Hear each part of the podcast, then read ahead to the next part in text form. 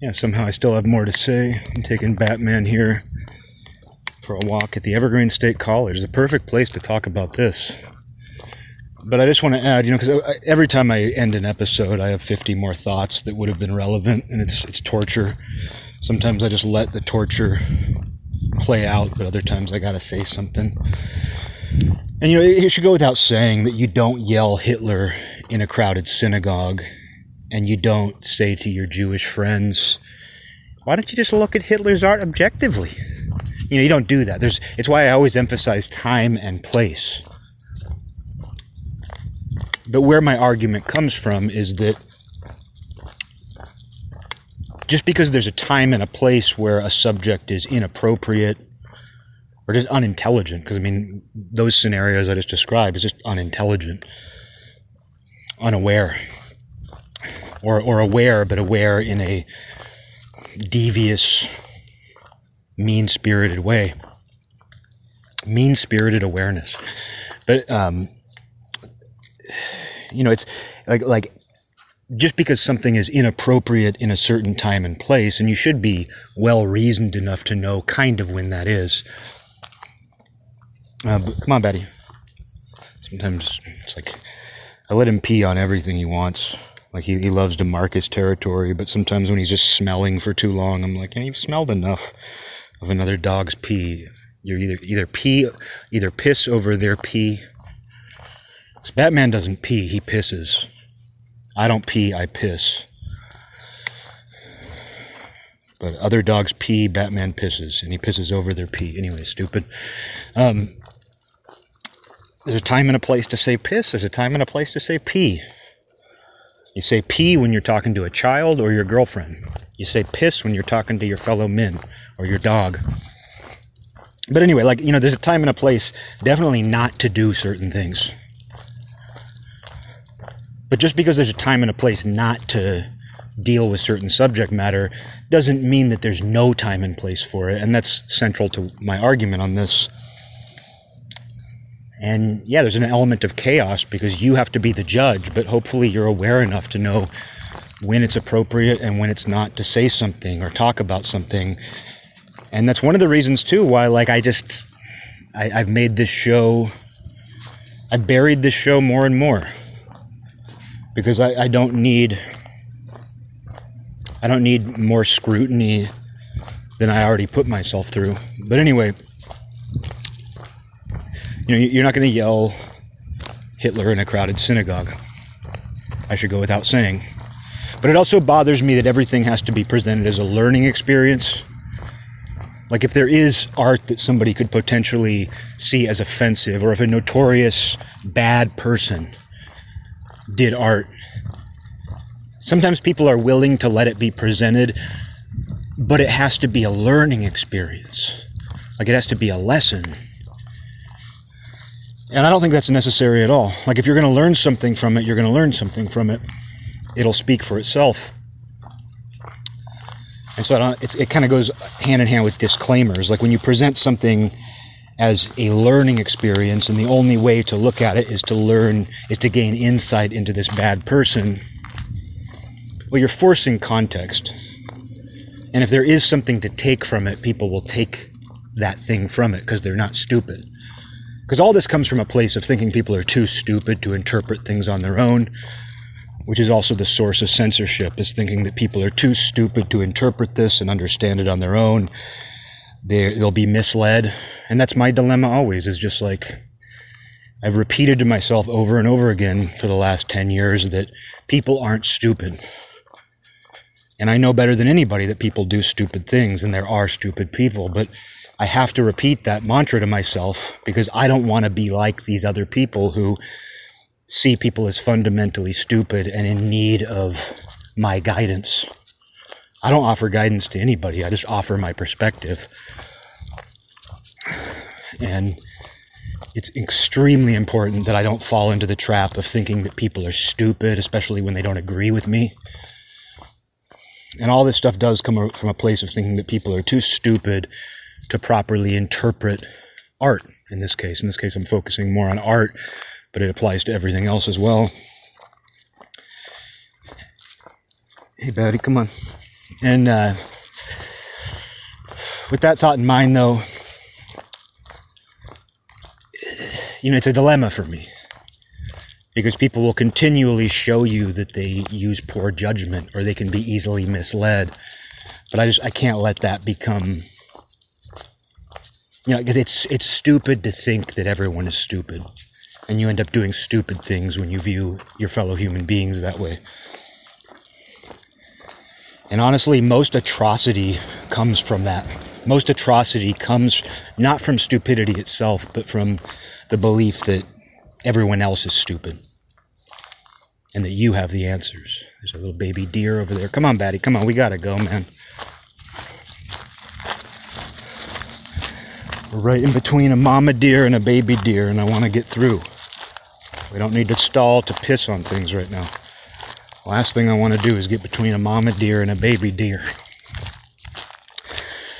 But yeah, you know, with art, like the thing is too, it's like the, this need to to force a context. Like if you are going to, if you're not going to outright censor something or destroy it, going back to like Hitler's art, there's a need to force a context. Oh, we can learn from this. We can we can understand his dark psychology, and it's just it's funny because it's like I see dark and notorious people as acceptable artists in their own right. And it doesn't need to be framed around what they did. I mean, here's an example like serial killer art. I believe I know this was a policy in the past and I think it might still be, but where you couldn't sell original art by serial killers on eBay. And it plays into those Son of Sam laws where you can't profit off of like a killer can't profit off of his notoriety. I don't know exactly how that all breaks down because sometimes they do write books and they, they obviously do have a platform. So I'm not sure how that all breaks down, but I know at least in the past, and I, I doubt they've gotten more lenient. I mean, all of these services have gotten more and more heavily censored, and I can't imagine that they've amended this rule, but you couldn't buy serial killer art on eBay. And a friend of mine, not that long ago, it was a couple years ago, within the last few years, she bought a an original Richard Ramirez drawing. You know, he's known for just he's produced a lot of art. He'll just draw a sketch and people buy it. Like she paid, I think, a few hundred dollars for it, maybe five, six hundred at the most. And it's like it's like some kind of zombie head. It's a skull. I can't remember exactly what it is, but it's funny because like I was over at her house and she was doing some rearranging and there were just random objects all over the place. Like just her stuff was all over. And i just like looked down and right next to my foot on the floor was was the richard ramirez drawing. And it, it was in a frame and everything but it's like I, I could have stepped on it. Like if i hadn't been thinking i easily could have just stepped on this richard ramirez drawing and it was just that was a funny moment to me because i'm like here is something that was created by richard ramirez's hand like that piece of paper was in was in Richard Ramirez's prison cell and he was holding a pen and touching that paper with that pen. Like that is an original. It's not a print. So here this like infamous serial killer's handiwork is right next to my foot and I almost stepped on it and I just loved how casual it was. Like I like that she just kind of casually like put it on the floor just off to the side while she was rearranging and that's funny to me. that is funny. Um, would it be funny if, you know, if Richard Ramirez killed your grandma and you look down and somebody had just casually placed a Richard Ramirez drawing? That would probably suck. That would probably suck, man.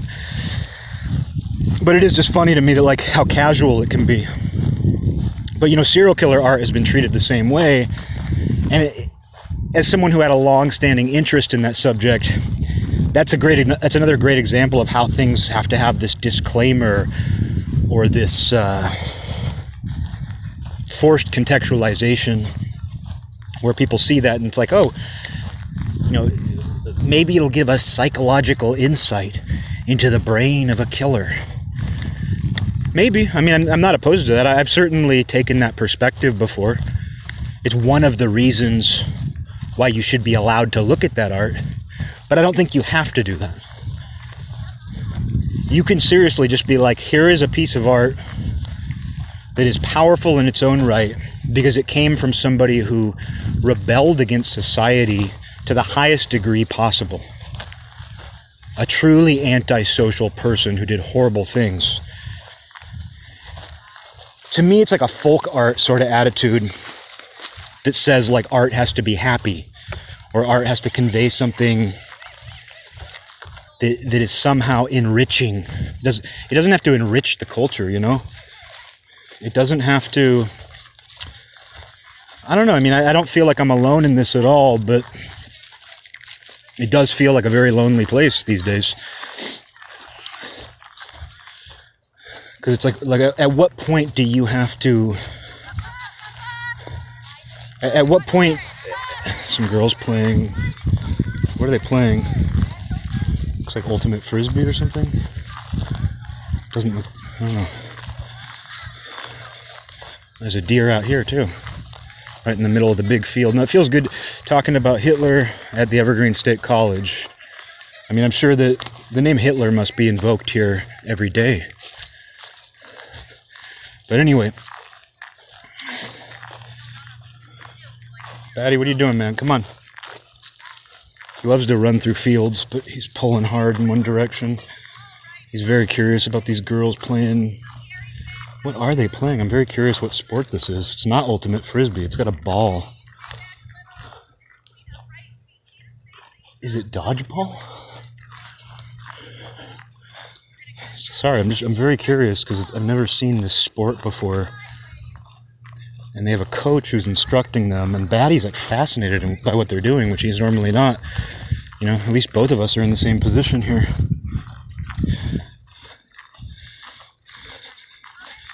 And uh, but but anyway, um, you know, it's like if a, a dark and notorious person creates art, I mean, I don't disconnect it from that. Like this Richard Ramirez drawing that I'm talking about that was next to my foot. It didn't. Uh, it it wasn't interesting to me. It wouldn't have been interesting to me if I didn't know who did it. It would just look like a very rough sketch someone did of like a, a demonic head or a skull. So you can't separate. It's not like I'm, I'm not one of these people who makes the argument that you sh- you should or even can separate the art from the artist. But there's just some some built-in bullshit in that idea, which is the idea that you even need to where it's like, why would you need to separate them? You're not endorsing them as a person either way. And who they are and what they did is, is an important part of their art. Like, for example, like if you see Hitler's scenic landscape paintings or his architectural paintings, you wouldn't give him a second glance. Like, I mean, you might look at him and be like, oh, that's, that's a well done painting of Bavarian architecture but you take a second look because you know old Adolphus Fornicus Hitlerus did it. So I'm not somebody who ever tries to separate the art from the artist because to me that's just a bogus idea to begin with the idea that there, there's any reconciliation required when it comes to art like that you need to reconcile who that artist is versus what they created. I don't think you can completely separate them. I mean, I saw this a lot years ago, probably about like 20 years ago with Burzum. A lot of disclaimers, a lot of forced contextualization there. A lot of conversations about separating the art from the artist.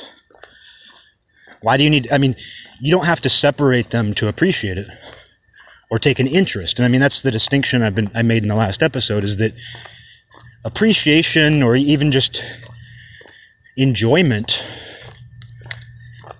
isn't necessarily endorsement. Taking an interest in something isn't endorsement. So why is this, this a problem? And I understand that it's kind of a naturally occurring problem. Like it is something that we have to think about as people when we're interested in something. But in any given time in history, we have certain subject matter and certain people that are unacceptable. And the reality is, that same dilemma exists in everything. There are plenty of artists who do shitty things. There are plenty of artists who it's come out they've like abused like Dr. Dre. Like he was notorious for beating his first wife. Like he, he apparently beat her all the time. And he would cheat on her and then come home and tell her about it. Like he, he really mentally and physically abused his wife. Yet people wear Beats by Dre headphones. They haven't stopped listening to Dr. Dre. Maybe somebody has, but it's like, I don't even think you need to separate the art and the artist to do that. But it's interesting that that one just kind of gets brushed under the rug. Whereas, like, talking about Burzum or anything else, or Hitler, Dr. Dre, Burzum, and Hitler, we, we make a distinction there on like which one is acceptable and which one isn't, and how we contextualize it. Like, it's almost all this stuff. It's it, Batty man, you're not even wanting to walk. Sometimes he just refuses to walk, and it's a dominance thing. Like he'll only want to walk for five minutes and then just try to go back to the car. I don't understand it entirely, but it's definitely a dominance issue. And so I end up dragging him, and I feel embarrassed and like I'm mean or something, forcing him to walk. You think about dogs love to walk. All right, good boy. You're walking now. You're walking now. But anyway, uh, Yeah, it's, it's funny. You'll find that anywhere. It's like I was talking about in your family tree, like the girl that I dated who was deeply ashamed that some of her ancestors were part of the Confederacy. And it's like, I, I recommend stopping there if that bothers you.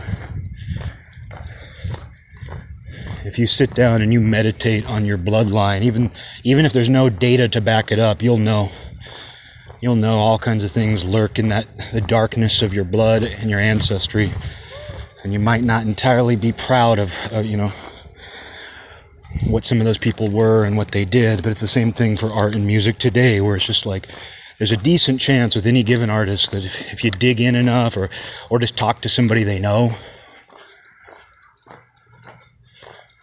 that happens a lot. Where if you've ever met somebody who like grew up with an artist, they'll be like, "Oh yeah, well he did this when he was this age, and he's an asshole." You know, it's just and that's an interesting thing in and of itself, like the fact that, you know, slandering and shutting down artists and giving somebody the inside scoop on them is such a priority. Like I was, was that same girl, the Confederacy girl. Guess what? You, you told the wrong person your deep, dark family secret because now to me, you're just the Confederacy girl. But uh, she was a big fan of this band. It included two of my close childhood friends, and I, am not really in contact with them anymore. But they, they got really famous for what they did, and it's it's really cool that they did that with their lives. I really do applaud them. But but she found out that like I I knew those guys and that, and I was hanging out with her and her friend who was also a fan of that band and she had obviously told her friend that I grew up with those guys, and it wasn't like I brought it up in some nasty way, like, oh, you know, I grew up with your favorite band. It, it came up naturally. You know, you're going to mention that she brought that band up, and I was just like, oh, yeah, I know them. Trust me, I'm not not trying to use friendships from the distant past to like pick up girls. I'd rather, I'd, honest, I'd honestly rather blow my head off. If I were using my childhood friendship with guys who ended up in a well known band to try to impress a girl, I would rather blow my head off with a 12 gauge shotgun. I, I, promise you that. But it came up naturally, and then she had told her friend, who was also a fan, and I met up with her and her friend, and her friend like casually dropped that band. You know, she mentioned something about them, and then there was this pregnant pause. Like you could tell that they were wanting me to like give them information, or even just confirm it and I said nothing. You know, obviously, she told her friend that I knew those guys back when I was younger, and they were close friends of mine. You know, we went through times together, good and bad, but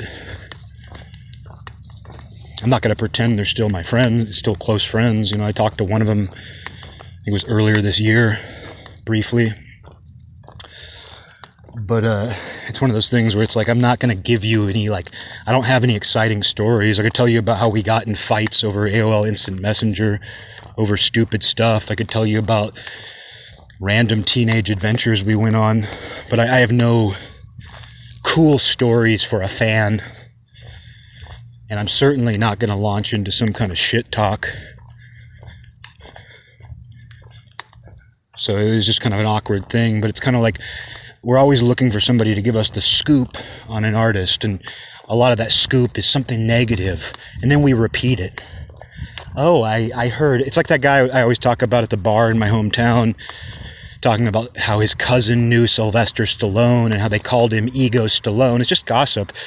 But it's like we like we like hearing negative gossip about anybody but there's a particularly strong draw with artists, and it often revolves around them having big egos, them being assholes, them doing bad things, them not really being who they present themselves as. And I've participated in all that. This all comes from experience. I've, I've done all this, you know. I'm not. You think I'm innocent? There's a reason why I, I've paid attention to this shit. There's a reason why I recognize it. I'm, I'm as prone to doing this as anybody.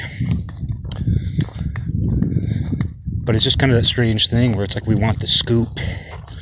Oh, you knew them? Give me the scoop. Oh, you knew Hitler?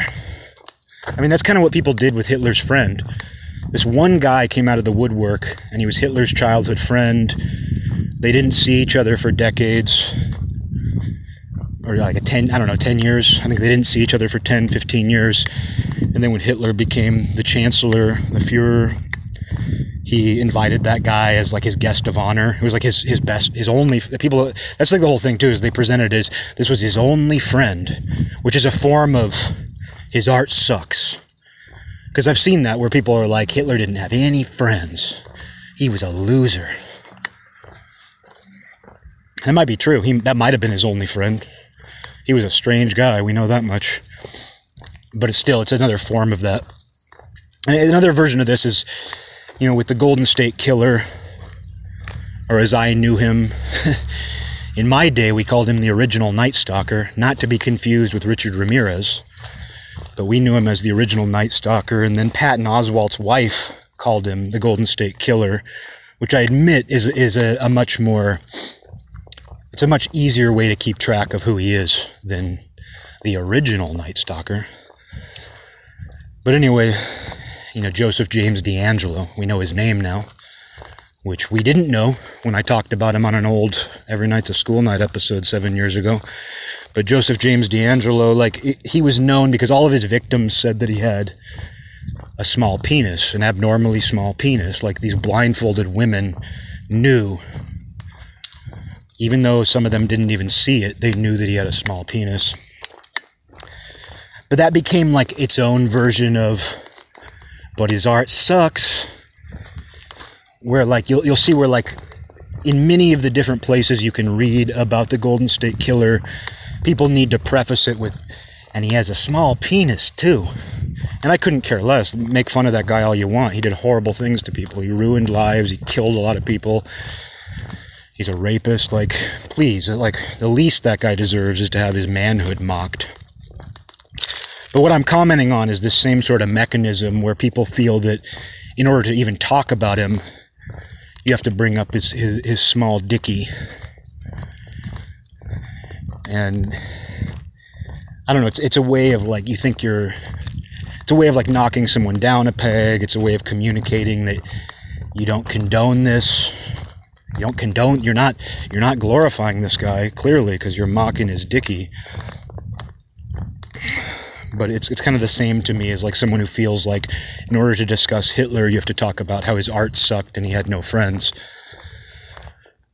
In order to discuss a serial killer, you have to talk about how he had a small penis. You know, it's just it's this kind of it's a form of disclaimer. It's it's a form of signaling that you're not on board with this horrible person. And I, you know, I, I guess I come from a place like as cynical as I can be as dark as, as I sometimes view the world, if somebody's talking about a serial killer or they're talking about Adolf Hitler, I don't default to assuming they're glorifying him. Like my default response isn't that, oh, you didn't point out some petty flaw about that person. You must be glorifying him. Like that's not my default view. And that, that's one of those things that makes me question whether or not I'm truly that cynical or not. The fact that like I can read somebody say something about somebody and even if there's no disclaimer or no like petty insults directed toward that person, I just kind of assume they're not on board with them unless they say they are. And some people do that.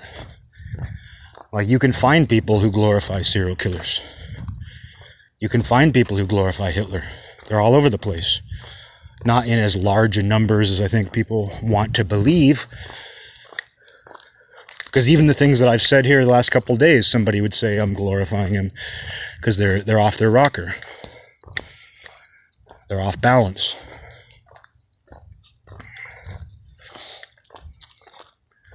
But uh,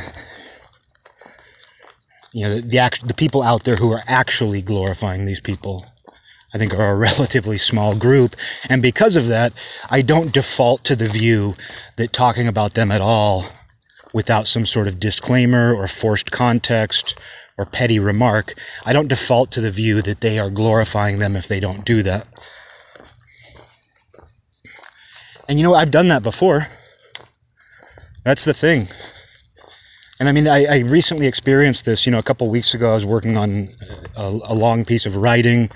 I've been taking a break from it, but it, it deals with the mafia. It's me using all my years of research, all my the people I've been in contact with to finally put together a book about the mafia that I want to read. And I'm taking a little breather from it. But I wrote a lot of material. But as I was writing it, I questioned, I was like, do I need to qualify anything in this? Do I need to explicitly say that these guys do bad things? Because I'm looking at it from a sociological viewpoint and a subcultural viewpoint because the mafia is not Sicilian culture, but it is a Sicilian subculture. And so I, have been looking at the mafia through the lens of sociology, genealogy, and viewing it as a subculture. And I wrote a little intro for it where I, I say, I'll be talking about this objectively. I have no illusions about the criminal conduct of this group. I mean, this is a group, the mafia the only rule that they, the only crime they swear to commit when they take their oath is kill. They take an oath that says, I will kill if the organization asks me to. They will, in, in old Sicily, they would induct doctors, they would induct noblemen. There were guys with titles like Marquis. There were rich people. It's not a, it's not a, mafia didn't develop because poor people were trying to get money and get ahead it's a far more multifaceted and complex phenomenon than people even know. And so you had people from all kinds of different classes. You know, speaking of social classes, you had all kinds of different people from different social classes. And some of them were used for different reasons. All of them provided a resource. All of them provided the mafia with an, adv- an advantage. But when they would say induct a doctor into the mafia, and in, in early Sicily, there were a lot of doctors. And in the early US, too, they when the mafia was still much more Sicilian, they, they actually would induct doctors as well. And these were practicing physicians. They weren't street criminals. Often they were from a fairly affluent background, a middle class background, but they came from the tradition of Cosa Nostra, which means they had relatives, they were from a town that was dominated by Cosa Nostra.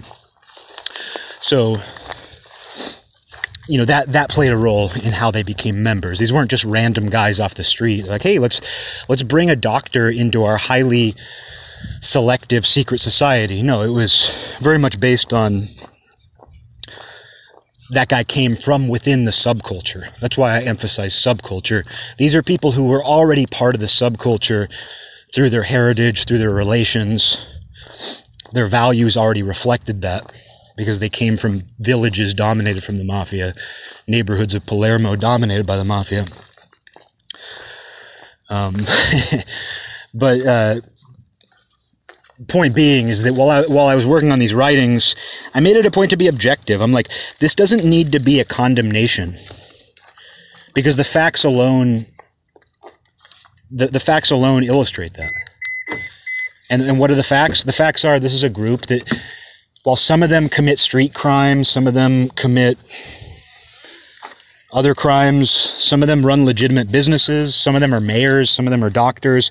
But what they all have in common is they all took an, a blood oath to commit murder for this organization and do do whatever this organization asks of them you know in that regard and that speaks for itself and as as I was working on this writing I bring up many examples of horrible things the mafia has done especially murder I bring up some of the crimes that they were involved in over the over the years because it's like their their crimes change but they the mafia itself stays relatively similar in terms of their philosophy, structure, rules, but they change with the times. In 1883, Sicily, there was a big case where they were dominating the mining industry in a small town on the Sicilian coast. And they were they also had a highly organized cattle rustling operation. This will be interesting driving. Um, I'm not going to turn it off. But so they, they had a. So their crimes change to where.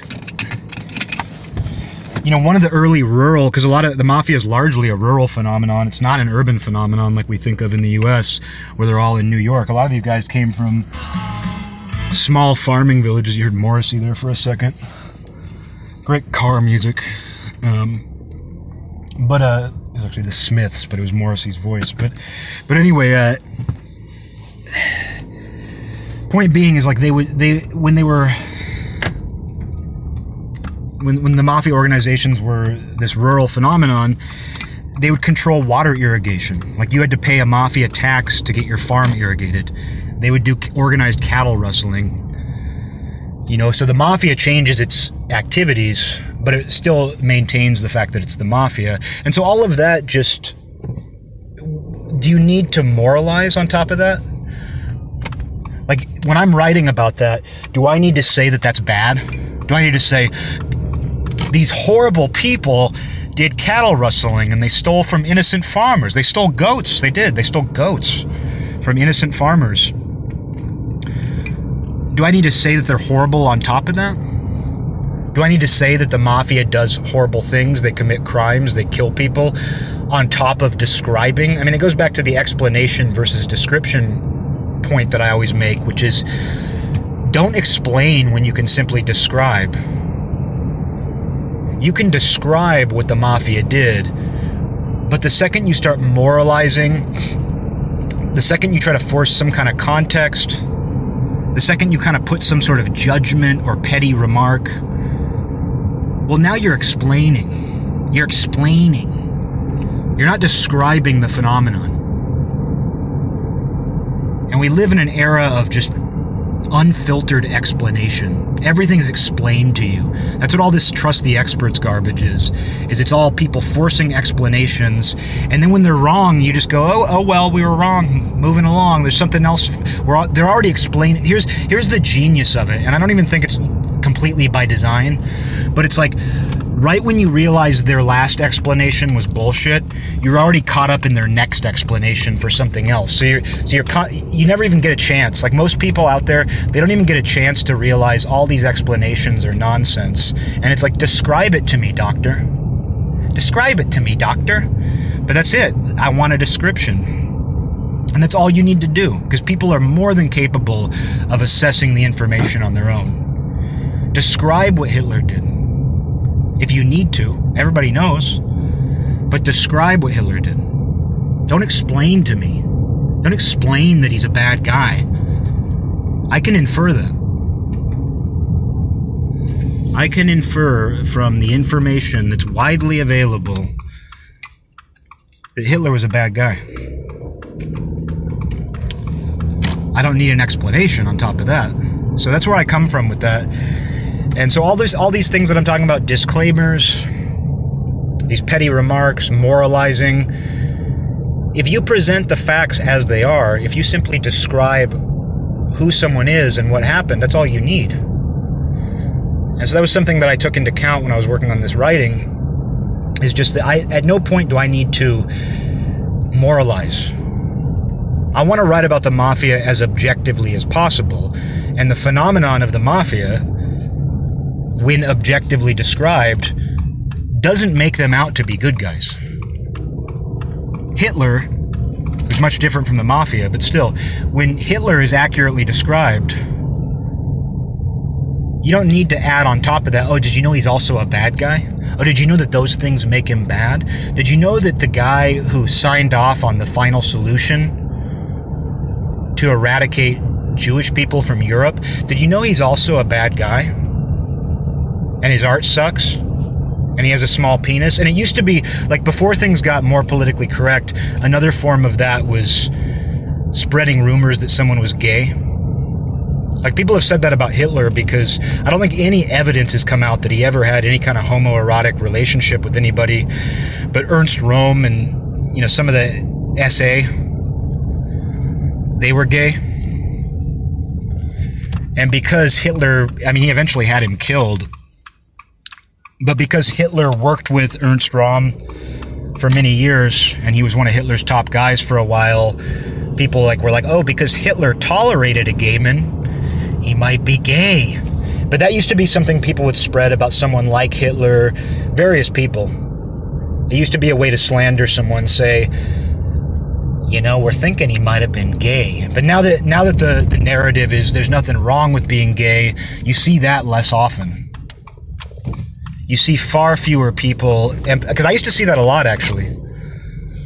I used to see a lot of references to Hitler being gay but it's kind of funny that as our society has become more accepting of gay men, you don't really see that used as a barb. And you actually don't even see that narrative uh, uh, often anymore. Like, you used to see people really go all in on the idea that Hitler was secretly gay. But it's funny how, like, the way that we moralize shifts where it's like, hey, you know, uh, it turns out, uh, you know, society is ex- is more accepting of gay people now. Therefore, we don't need to use invented stories of homoeroticism to ruin Hitler's bad name. Because that's the thing. It's funny. It's like you're trying to come up with petty remarks to give somebody with a bad name an even worse name. you know, it's like Let's see how we can make this guy's name worse. Oh, you know what'll make people really finally realize that Hitler sucks? To insult his art. Might as well just make up a small penis rumor. You know, why not? You know, while you while we're doing it, you might as well just say he has a small penis. Anyway, I'm back home. Got to get Batty unloaded. I'll keep this. Got a half hour. We got we got an extra 40 minutes. You know, is that necessary? Probably not, but you know, I got to talk sometimes.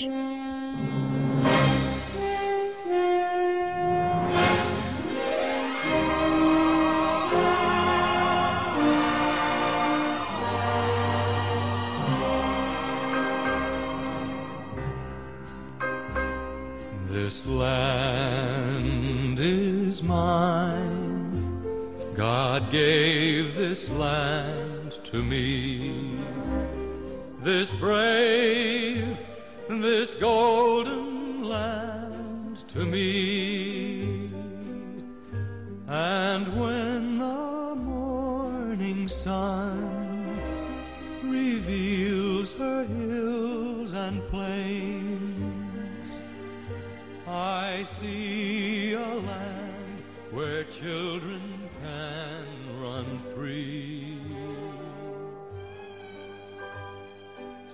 take